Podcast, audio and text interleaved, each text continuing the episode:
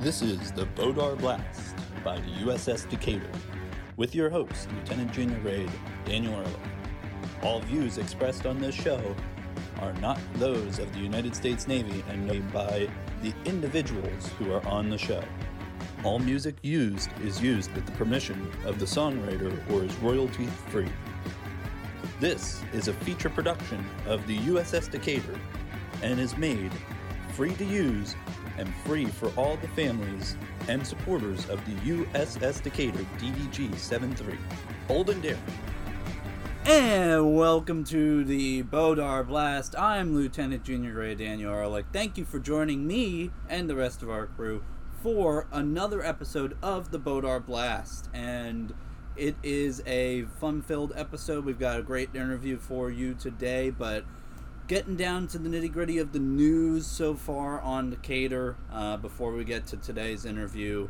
Uh, shorter show today, uh, just getting ready for the the next episode where we got a lot coming for you. We got a great interview for the next episode, but a little bit of a shorter show today with uh, just the news and the interview, no segments for this one.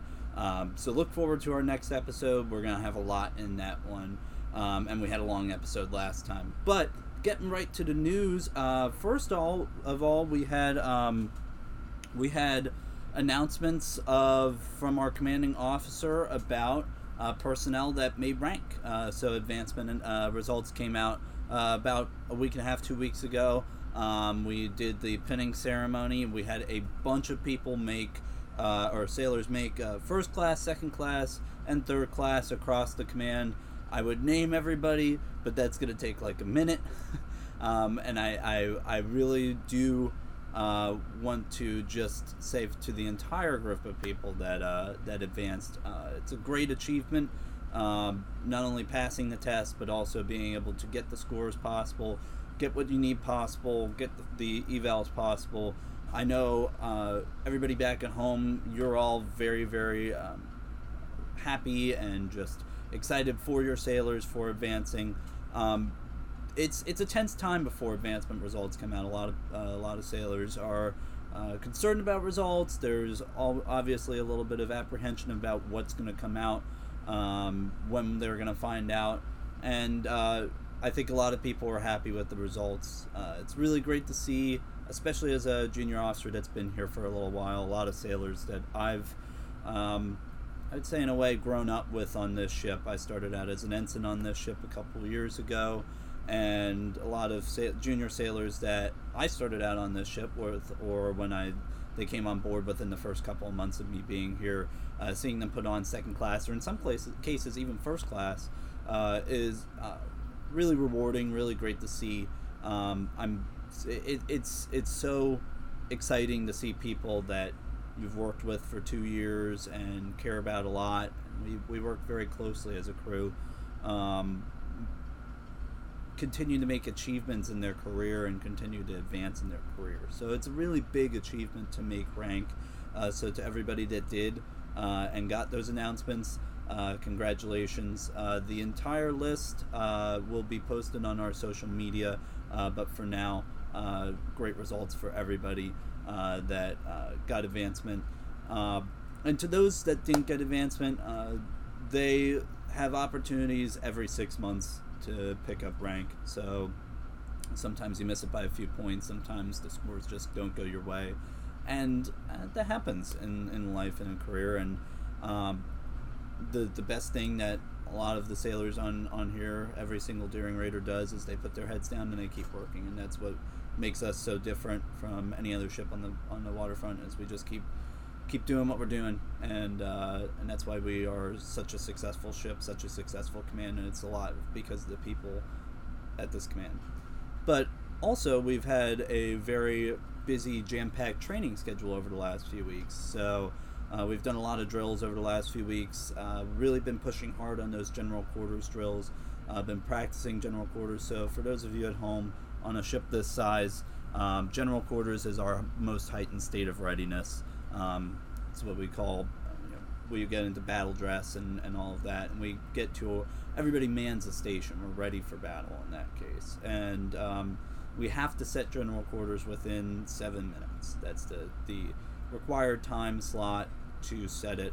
Um, that's kind of the goal uh, that we set as a command. Uh, seven minutes, and uh, we've gotten very close lately. Uh, hit nine minutes the other day. Um, and everybody really puts the work in to try and make that happen. And it's it's from from personal experience, uh, having stood watch on the bridge and having to run all the way back aft to have steering. Uh, it is it is not easy to, to not only man every single watch station on the ship, over 200 watch stations on the ship, um, and set uh, zebra within uh, seven minutes, so a, a very heightened state of uh, compartmentalization readiness on the ship. Um, it not only is that challenging, but it's also challenging to get it within a seven minute time limit. Imagine seven minutes to not only get on station, but then you have to take these cards and there's valves and doors and hatches that you have to close in order to meet that time requirement. And so nine minutes is pretty damn impressive uh, from this crew, and we've gotten closer and closer with each try. And I know we'll get there. I know we'll get there. Um, so it, it just takes a lot of time to do. But not only have we done that, we've done a lot of drills on the tactical side of things. Can't really talk much about that. But we've also done drills as far as damage control goes. So our damage control training team has run drills for aircraft crash. So if there's a crash on the flight deck, we have hose teams ready to go on the flight deck that are ready to fight the fire. Um, pull out survivors from the helo crash. We call them hot suit men. They wear uh, these these uh, these suits that uh, to, the best way to explain them is uh, they're, they're, they're like aluminum foil suits that keep you uh, basically safe from the heat and we have two of them uh, DC2 Bowers DC2 Garrido um, and they, they that keeps them safe in pulling out uh, personnel from the downed helo if they land on our flight deck. Uh, we've had crash and salvage. We've had rescue and assistance. So if we need to go help another ship uh, that's having a uh, issue at sea, whether it be fire, flooding, or whatever, uh, we send a boat team over with damage control personnel and we go help that uh, ship. Um, we've done a bunch of other uh, training exercises over on the medical side of things. Uh, our, our medical team, including HM2 Grabbit, who has been on the show before, is running a lot of medical drills. They've also been running a lot of training that has also been posted on our social media quite a bit um, called Tactical Combat Casualty Care, or TCCC. Uh, it's a more recent requirement. Um, the Marines kind of do a lot of that uh, side of things, and they're starting to bring that over into the Navy side of things with uh, being able to do combat tourniquets and uh, being able to stop uh, minor wounds or even puncture wounds, sucking wounds, the, the, the gross stuff, the stuff that you really don't want to think about, but um, could happen in the workplace. Could happen if we have to go into general quarters. And uh, if you want to get those kind of more advanced damage control uh, qualifications on board Decatur, you have to be able to go through that TCCC course. So I've been through it. A lot of other people have been going through it, and it, it teaches you how to. Uh, basically conduct basic first aid uh, in the absence of a corpsman if there is a, a, major crisis or if we're in battle conditions or, or so on. Um, the other thing is we've had a lot of gun shoots recently, so our, our gunners uh, have been and weapons department have been staying very busy, uh, and it's going to continue on as we go through the summer because once we get back from deployment, uh, there's going to be a lot of requalification shoots as far as uh, small arms training on M9 pistol and on M4 rifle. But mainly, uh, we've been doing a lot of small arms shoots for our personnel that have not shot on Decatur before or haven't shot in a long time. So M9 service pistol uh, and then your M M4 uh, service rifle. Um, those are your basic weapons that you stand watch with in port.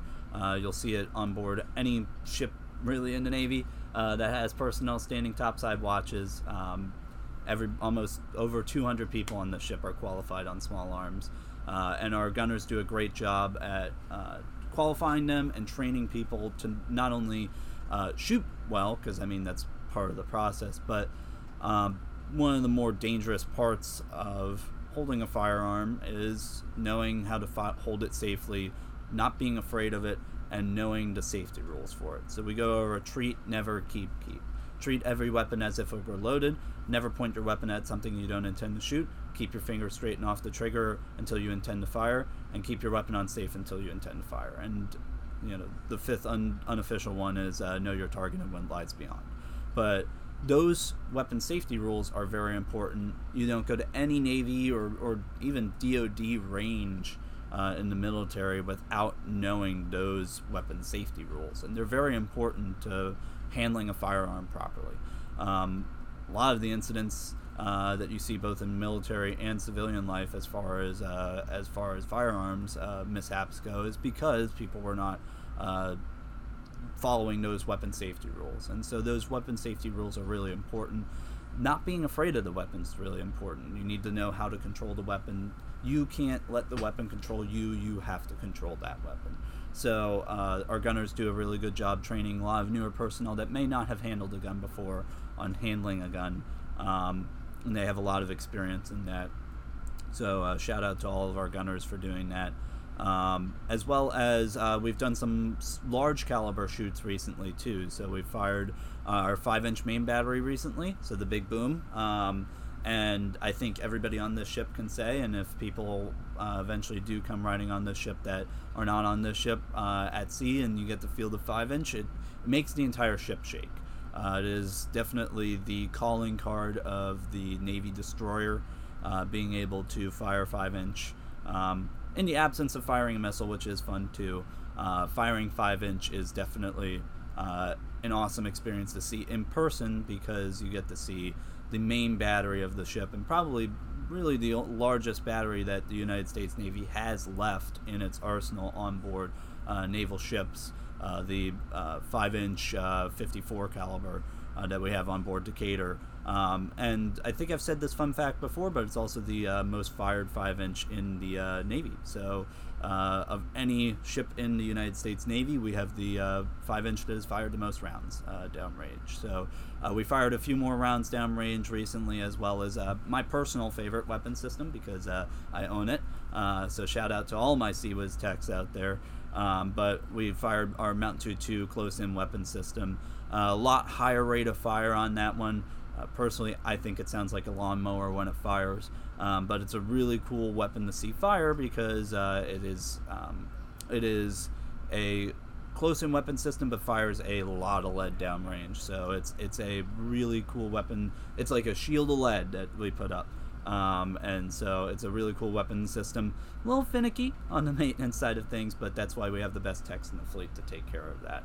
Uh, and then we also fired our Mark 38 weapons uh, amidships too, so our Mount 251 and 252 starboard and port side uh, weapons. Uh, so uh, you'll see those rounds come out, tracer rounds at night, but we didn't do those. Uh, personally, my favorite weapon system to see fire is the Mark 38 with tracer rounds because it looks like a a red arc at night. It just looks really awesome to see at night, uh, just seeing that red arc through the uh, water. Um, but uh, we've shot Mark 38s, uh, and they have a coaxial uh, machine gun on them, so they fired that a little bit too. So gunners got to play a little bit. They got to have some fun, um, and and really uh, test their weapon systems out. We haven't really had much of a chance on this deployment to uh, be able to fire the weapon systems, so being able to fire them uh, has been a, a treat, some would say. So, uh, last thing on the news is uh, a lot of our committees and our MWR have been very busy on this deployment, and they have been very, very busy lately. So, we've been posting a lot about uh, their events recently. You saw our Cinco de Mayo post uh, in May. Uh, about the cake that was made. And thank you to our CSs, our culinary specialists, for making excellent cakes I love the buttercream icing. Please don't get rid of the buttercream icing. That makes my day.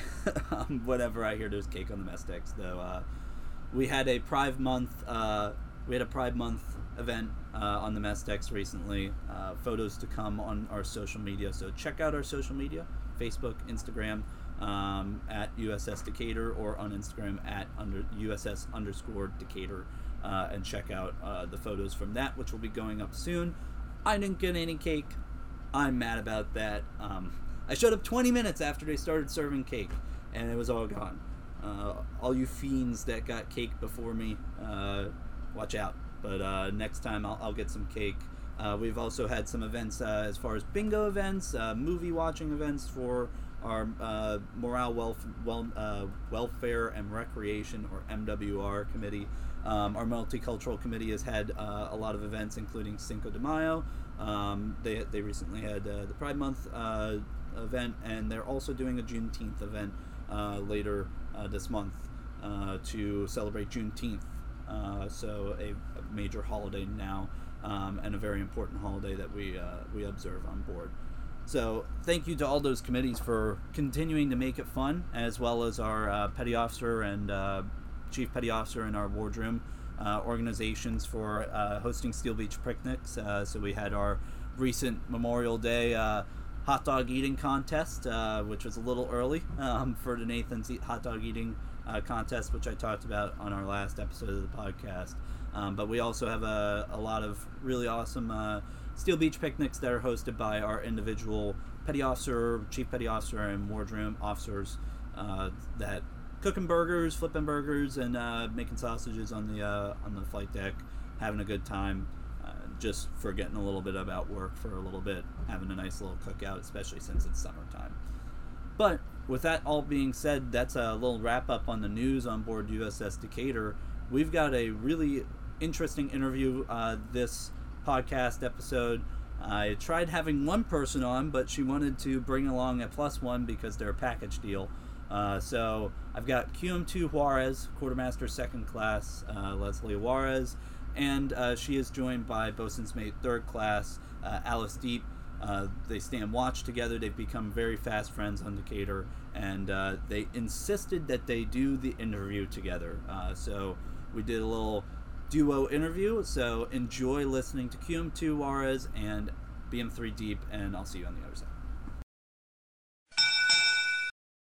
And we're going to welcome on uh, BM3 Alice Diep, QM2 Lesley Juarez. Thank you for joining us on the Bodar Blast podcast for this duo interview. Uh, QM2, uh, when I asked her to come on for the podcast, wanted to bring BM3 Diep along. So I guess they're a package deal. Um, so starting there, what makes you guys a package deal? How do you guys become friends on the show? Um, we just started talking like really because we live in the same aisle, so we just started clicking right away. We also had watch together, so watch. Whenever you're bored on watch, you just start talking to people that you never thought you'd talk to.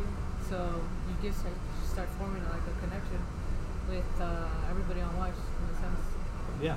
So, do you guys like hang out during port visits, or like hang out when we get back to like home port and stuff like that around town? Uh, no, I think our connection started when we started going on deployment. Yeah. So it's it's become like a professional thing, and like you guys become friends because of that. Yeah. That's the cool part about it. I think we have a really good watch team. I'm on your watch team too. We have kind of a wild watch team. Um, we we still abide by professional uh, practices. So don't don't hem us up for that, Big Navy. But uh, but we, we do have a really good watch team. What do you think every person on the watch team brings to the watch? I think everybody has like a different personality, which is uh, which is pretty fun because you know everybody has a different outlook on life. So whenever we start asking questions, you know, in the middle of the night when it's like one or two in the morning, uh, we just start asking those weird questions, and everybody has different answers. And it's just it's nice to see like other people's perspective. Yeah, we're all from different places. And what do you think you bring to the watch, man? What do I bring to Yeah. the watch? I think I'm pretty funny. Like my laugh is so Yeah, everybody makes So, fun of it. Ugly that everybody laughs at it. So Yeah, we're gonna try and get BM3 to laugh during this podcast so you can hear it. Because I make fun of it during the watch because she goes. uh, but we all make fun of her. But I mean, everybody makes fun of me. I was I was dancing on during watch today. You guys were you guys were uh, doing some prez work outside the pilot house today. And I think that's it's just those moments that you get to have fun. You got a really bad sunburn, I guess, today or something like that. I did. I You did. did? Yeah. Yeah. I had a farmer's tan, and I was like, you know what? Might as well just get the whole arm. You gotta even it out. Yeah. Sunscreen. You're gonna get like skin cancer or something. she did have sunscreen on. That's the problem. We had, we had. You had sunscreen. I didn't. Oh, you didn't put on the sunscreen? No. Oh, So yeah. I thought she did. no. So what's your your song selection for the pilot house today while you guys were doing deck press or uh, bulkhead press up there? Why do you choose what you chose? Because we were kind of all vibing to it up there. Um, I just went on my playlist and I played uh, today's hits, or I know actually, it was like 2010 essential hits, and I was like, we're all around the same age, you know. Everybody's gonna be like, okay, I like the song. Yeah, Yeah, we all we can all vibe to it. Yeah, I think about the, the the important part of like our watch team, especially at night. Like we all have like the, the midnight to three watch is like keeping each other, you know, engaged and standing proper watch by just talking to each other. What's uh what's some of the uh, funniest questions you've kind of received on watch that you can talk about on the podcast? Uh, funniest. 'Cause I, I saw you guys. So yeah, I, I, I see your faces. Um, honestly, it's so late at night that I don't remember like the questions in itself. I just know that I was like, yeah, that's that was funny. I don't know exactly what happened, but it was funny. I don't remember most of the questions. It's uh, BM3 Stewart. is asking Yeah. really wild questions out there. He always asks some really crazy questions. We have yeah, we have a really good watch team. I like to try and keep it light. We have we have a good team up there. Um, for you, BM3, uh, you are you are our bosun's mate of the watch up on that watch team for a while, um, and you uh, you you ran you ran I would say a pretty tight ship. You kept the guys in line. Um, as kind of as a woman in um, in deck department, how do you kind of like earn that respect from the team and kind of keep them in line? Um, I don't really know. I just like like to be myself, and usually like I have my own opinion. I have my own way of thinking. So whenever like they put something out, I would always put something in, and sometimes when they like ask for my opinion, I always give them the truth. I think it's just me being honest is how I earn, not really earn, but like how I gain their respect. And it's always me like respecting them, and then I receive their respect back. Yeah. What's the family like down there, or down down there in like deck division? Because you guys are you guys are pretty much like a, a family anyway. Um, so our deck division is pretty tight. When it comes to work, we work, and I think that's why our division is like the best deck division. I believe because um, we always come together and at least finish the work, and that's when everybody gets to go off or get home in time. If that makes sense. Yeah. So, uh, kind of getting down to like the why'd you join the Navy kind of thing. Because I think that's like the question that comes up on watch first. That's like literally the first question that somebody asks you whether you'd stand a new watch with somebody or like new officer to deck and board and stuff like that. Um, so why did you join the Navy? What made you want to join the Navy? Uh, I mean, either one of you can start. Uh, so I joined the Navy because I wanted to get out of my hometown. I was tired of the same old routine, um, and I thought that joining the, the military, or the Navy in general, would get me out of my hometown, getting me get me out of my comfort space, and which it did. Uh, um, I'm actually grateful for the Navy in a sense. I met my wife in, the Navy, um, and now I have uh, two cats. I have my own car. I have my own apartment. Um, so overall, I think the Navy has given me more ups and downs. So it's pretty much fine. Yeah, and you recently made second class, so congratulations to you via the MAP program. And BM3, why, why'd you join the Navy exactly? Um, I kind of wanted to leave the home that I was staying at, and I also wanted to try different things. I was in ROTC for a, a while, so I knew a little bit about the Navy. And when I got here, it wasn't what I expected, but it did teach me how to grow up a little faster. Yeah, so you were in ROTC like at a college or at a Oh no, in high school. In high school, so uh, what was that like? You know, getting kind of that that experience before even joining the Navy. Did it kind of prepare you for that? It was um it was hard cuz like the program that I was in also had like many boot camps and it was mentally like training you to be tough and some like we're all kids in high school so like I guess with the adults that were in charge of that program were trying to show us discipline not that or yeah not a lot of kids have discipline at, at least at where I was at. So it was it was kind of hard at first, but it got easier as the years went by in high school.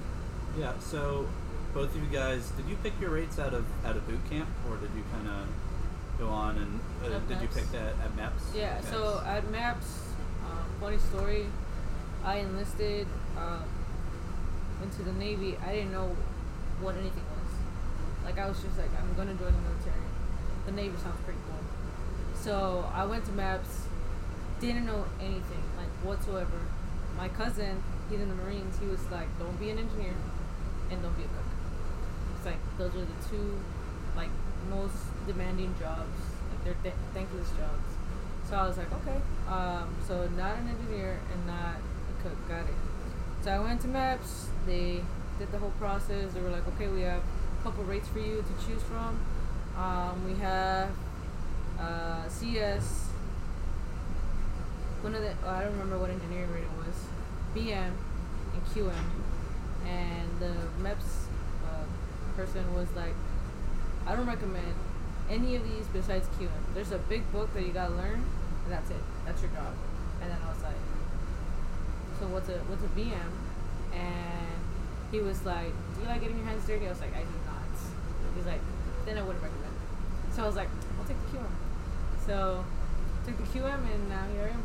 Yeah, and you decided to get your hands dirty. So what? How did you choose BM? so my recruiter was a BM2. The guy that I sat with to pick my rate at MEPS was also a BM2. So um, he gave me the list. I think it was all the packs, like the aviation packs, seaman pack, fireman pack, and then BM. I don't remember what else, but um, I asked him like, "What is BM like?" Because my recruiter was a BM, and he was like, "Oh, you do all this like uh, search and rescue stuff, and like uh, you do get your hands dirty, but it's like worth it at the end." And I was like, "Oh, that sounds interesting," and also pick BM. Yeah. So, what is it? I mean, we've talked to BMs before, but what what are kind of your daily responsibilities? Like, what are you what do you do as as a QM, as a BM? Like, what are kind of your your day to day things that you do? Watches that you have to stand, qualifications you have to get. Well, as a QM, there's only one watch that we stand, which is quartermaster of the watch.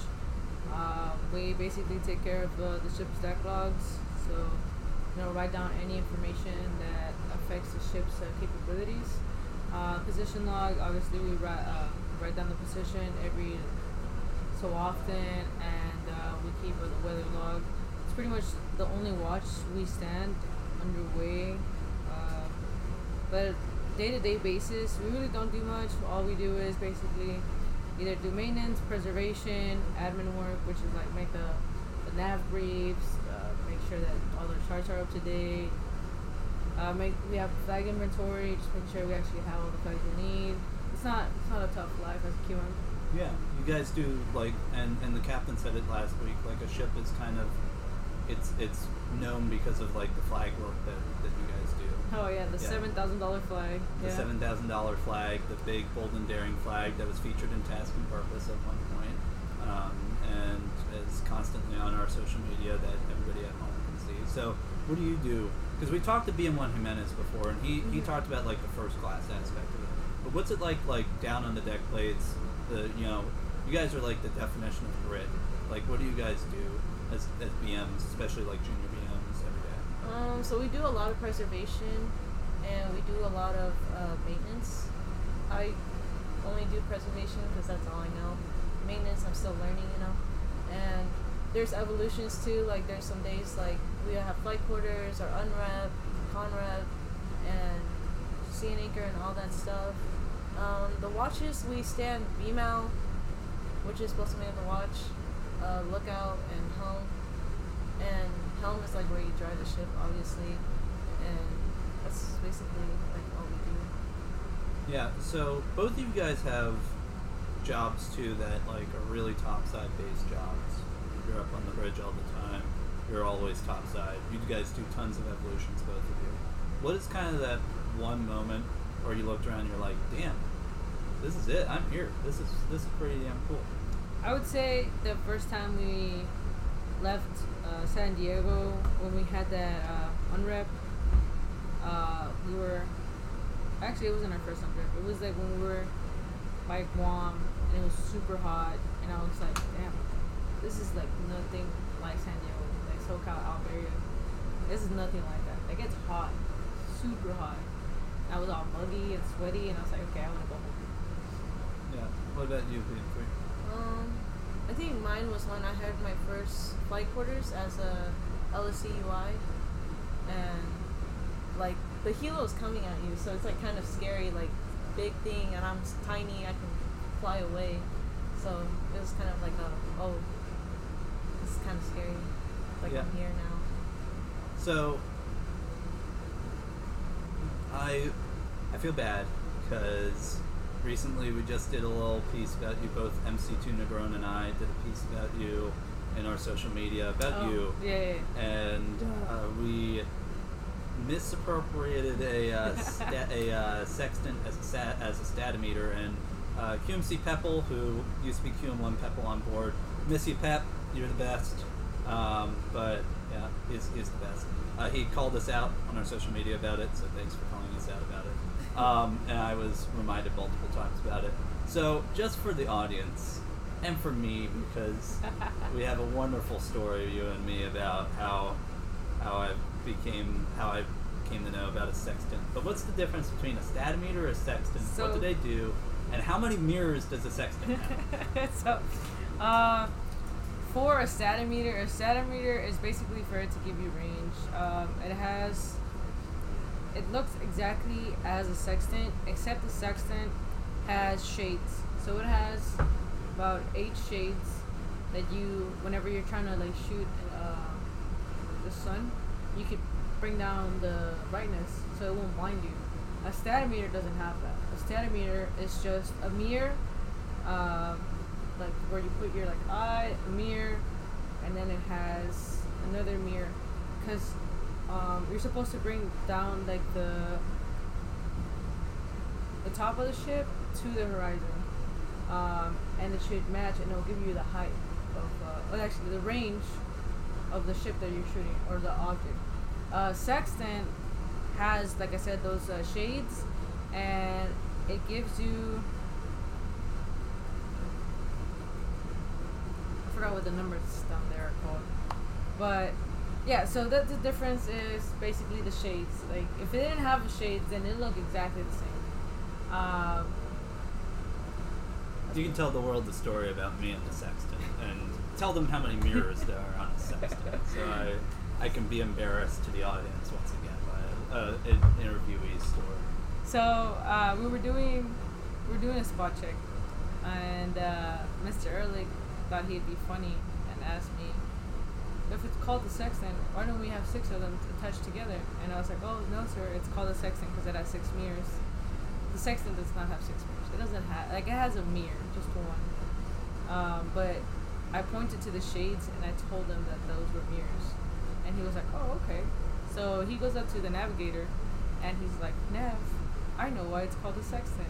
And he's like, because it has six mirrors. And then Nav just looked at him with so much disappointment, and I thought that was hilarious. Yeah, I I think you still think that's hilarious, and that was a year ago. So, uh, BM3, you um, you bring also to the watch uh, various Vietnamese phrases that you teach all of us. What is your yes? What is your favorite safe for work phrase that you teach us on Uh, watch? You got it. I it's terrible. um, I say trời ơi a lot, which means like, oh my god.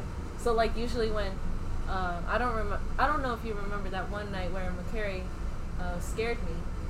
Stephen McCary scared me, and I just ran the night orders. I came back up. I didn't think anything of it, and he scares me. I'm like, trời ơi. And then I said a, a few other things that I can't really say, but um, he was like looking at me. He was like, "What did you say?" And I'm like, "I said, oh my god." And you scared me. What's that other word you say? Uh, big brother. Oppa. Oppa. Opa. Oppa. Oh, so that's like Korean. That's not my language. Oh, okay. yeah. Yeah. But it means older brother. Yeah, we have a lot of like really good mix of cultures, especially on our bridge team. No, I will never forget that scream. I thought somebody had gotten stabbed on the bridge. Sir, he literally was in the corner. and I did it's not. so see dark Him. up on the bridge too. Like Yeah. you can't see anybody. I didn't see him at all. It's probably like uh like a scary movie, like Yes. like almost as bad as The Conjuring because I, I hate The Conjuring. I, I couldn't really sleep. I couldn't sleep. It's it's, it's a terrible movie. It's- I it's a- couldn't it was a sleep, good movie. I couldn't sleep for three days afterward without the lights off. So you know, After watching The Conjuring. yeah, it's terrifying. Oh, It's that's terrifying. But uh, we've been on deployment for like seven months, guys. And you talked about your wife and cats and your family. Um, what's it? Um, what's it like? What's the toughest thing about being away from home for seven months for you guys? Uh, I feel that the toughest part is yet to come. Um, we've adjusted our lives to the ship, and you know we see the people, same people every day. And, you know we had kind of set a routine, even though our routines change. It's like the same routine, like the same baseline routine. So I feel like the hardest part is when we go back home, and with it, we don't have a routine anymore. It's trying to build that routine that you had before you left. So that's what I feel would be the hardest part. I don't think we've uh, managed. Well, I don't, I don't think we've got gotten to that point where we're just like, yeah, this is the hardest part. I think the hardest part is towards the end. What about you, being I can agree. Like whenever we pull into ports, I like yeah we're in a different place, we're in a different area, but I feel so drained from having the same schedule and then we're pulling into a port and it's not the same because we're not stuck on the ship. And we pull into a port and we just stay at our hotel, we sleep, eat, sleep more, it's like catching up to whatever we missed on the ship. Yeah, and I, I think like it's gonna be so hard to get back to San Diego and kind of adjust because you're not used to that. Every port that we visited, I felt like, all right. Like, as we went along, I was like, yeah, I'm kind of, I'm kind of missing like having a place that is my place, Right. and San Diego's kind of our place. And I, I know we're home port shifting, but like, it feels like we're just kind of wanderers for like the last seven months. And I, I agree with you. It's gonna be hard to adjust back because like seeing my friends for the first time in seven months, seeing my family, being able to like get off the ship consistently, it's gonna be tough. Yeah. But uh, getting back to San Diego, what's the first thing you want to do in San Diego, and what's the first thing you're gonna eat when you get back to San Diego? We've talked about this on Watch before, but I want the people to know. So. Uh, so I think the first thing I'm gonna go eat is probably uh, some tacos from Tacos El Gordo, and uh, probably go pick up some uh, Texas Roadhouse, the bread. That that's amazing. You almost let one slip. you almost let one slip. What about you being food? Um, I think the first thing I'm going to eat is Vietnamese food, and I'm going to eat bún riêu, which is like a crab noodle soup, which is really good. Like it's like a special taste because it has like shrimp paste in it, and not a lot of people like like that stinky like foreign smell of of shrimp paste. but I think that's what I'm gonna do, and then see my family or my friends actually. Yeah. Wait, what was the other question? Like, what is the first thing that you're gonna do when you get back to?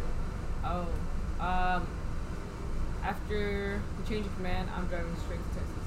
Straight to Texas, go see your family. See first bomb. Yep, first bomb period. What are you doing? Um, I'm gonna go up to the Bay Area with my significant other, and then go to Washington to settle down his apartment. Nice, Yeah. nice. And uh, you know, I, I feel like I, I mean I'm gonna be seeing my family, and I, I there's just so much to do. That's the thing. Like I want to see Padres games and stuff like that. Yeah, Padres games. Miss Yeah. those. Yes, it is. it is summer. What? So we're in June already. What's it like? D- does it hit you sometimes too that it's been like it's already we're halfway through 2023 and stuff like that? Does it does it hit you sometimes like the, the passage of time? Could, like days go slower on the ship and stuff like that? It, I feel like this deployment has gone by like really quick. Um, we left in December. We're getting back middle of the year, and it's just like I don't know what to expect. To be honest, like I just know that as soon as I get there, I'm just gonna you know try to adjust myself as best as I can. It's gonna be hot though. It is, but it's beach weather. Yeah. What about you? Um, some days could be slow for me. Like when I stay on watch, I keep looking at the time. Maybe that makes the time goes by slower. But there's some days where, um, where we would finish our work and there would be nothing else to do, and I wouldn't know what to do after that. I would, I would either sleep, or eat a snack, watch my shows, just to make the time go by faster. And Got it. All right. A couple more. oh no! Would you? Oh, I just said that's not what he asked. Oh my goodness. We're gonna Wait, keep what the. did We're gonna ask keep him? the. I'm We're kinda- gonna we're gonna keep the mic rolling on that one. That's, that's Yeah. bad radio. I, I forgot what you kind of asked. So, uh, like, do, do you do you under do you like feel the passage of time? Like, does it go by fast or slow when we're at sea? Like for That you, was the question he asked, bro. I answered. It Okay. goes half and half. half There's- and half. Yeah. Yeah. So, oh, threatening physical um, so, for you, uh, Coom, too, you talked about your wife. Um, we have a really like vibrant, from what I've noticed over the last couple of years on board, a really vibrant LGBT community on board the ship. What does it mean to you that it's kind of really gotten a lot more open um, for you to kind of be able to talk about that stuff and like be able to have a family and be able to live a life like that in the Navy? For me, honestly, I I wouldn't know. Um, in the sense where I just never had that opportunity like declined to me. Like I would, I don't have like I haven't been through those troubles that a lot of people have been. I'm grateful for everything that's been done for me to get to the point where I can tell the Navy like, hey, I'm married to a woman, and they will validate it. I haven't been through those hard times like other people have, but it, it I'm grateful for it. Um, but I, I just, just don't know the struggle, you know? Yeah. I think we have just a really accepting show. Yeah. Yeah. I first got here and I was like, wow, this is a very large LGBT community, but like everybody is super cool with it. Everybody's like very welcoming about it. We once had a, an association for it too. Oh yeah. Yeah. So what is what does Pride Month mean to you then too? Uh, Pride Month means parties and uh, equal rights. You know, uh, I've gone to maybe two parades, and it's just a whole lot of happiness in there, and I see why. You know, because I I've seen videos like on TikTok, social media, um, about how much hatred that like LGBTQ community members get. Um, and it's really bad. It's bad out there, you know.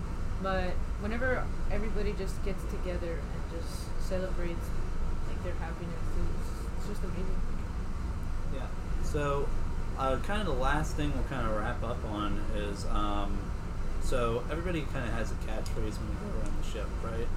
Um, and like you, you say hi to somebody and they like, like I'm here or something like that. Mhm.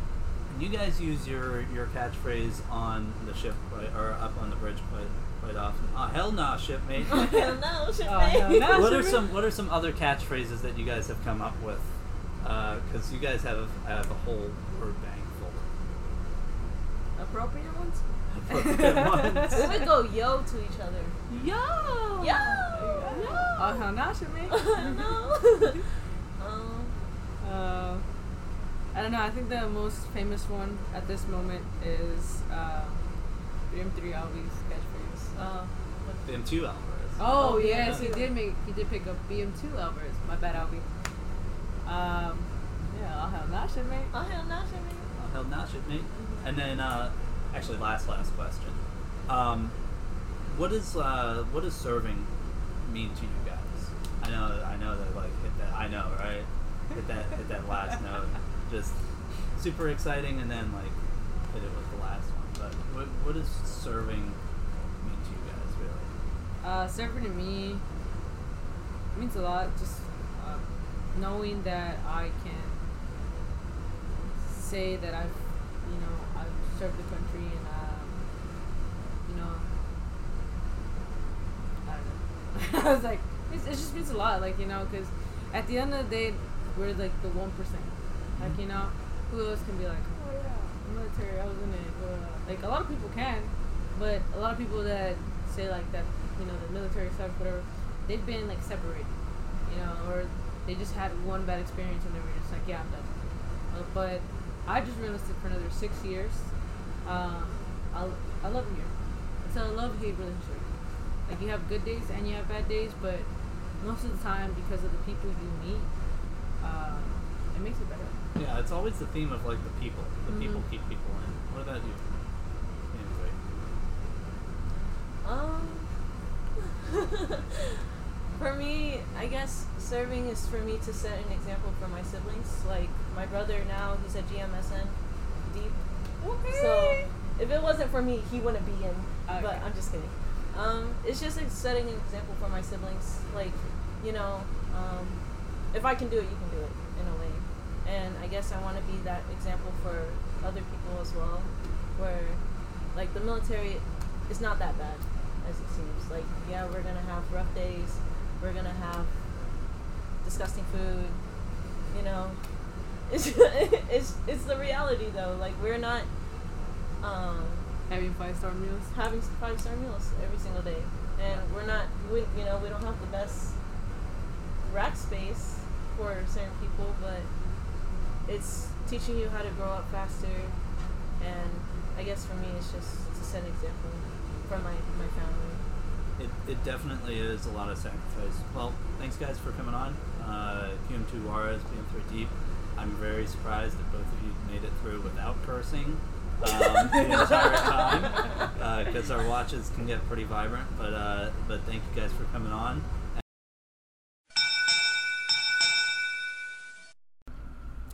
And uh, thank you to QM2 Juarez and BM3 Diep for their uh, fun interview with me. Uh, we have a really uh, great relationship on our Bridge Watch team, and I've really enjoyed being on the same watch with them.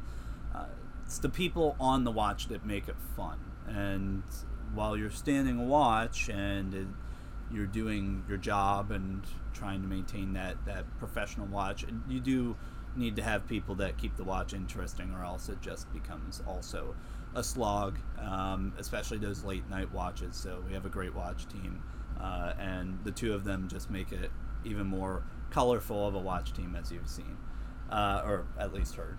Uh, so with that, we've got a very interesting and fun uh, podcast episode for our next episode next week or in a couple of weeks from now, uh, depending on release. Uh, join me with my combat cameraman, who's going to be our next interviewee, MC2 Negron. You love him, you love his photos. He has been the man this deployment, the man, the myth, the legend. He will be my interviewee. Finally, he gets to be behind the microphone and behind the camera for our feature. Uh, he is the guy that makes our public affairs team and our public affairs duo work, and I'm very excited uh, to introduce you to the man behind the camera. Other than that, I will talk to you next time and stay bold and daring.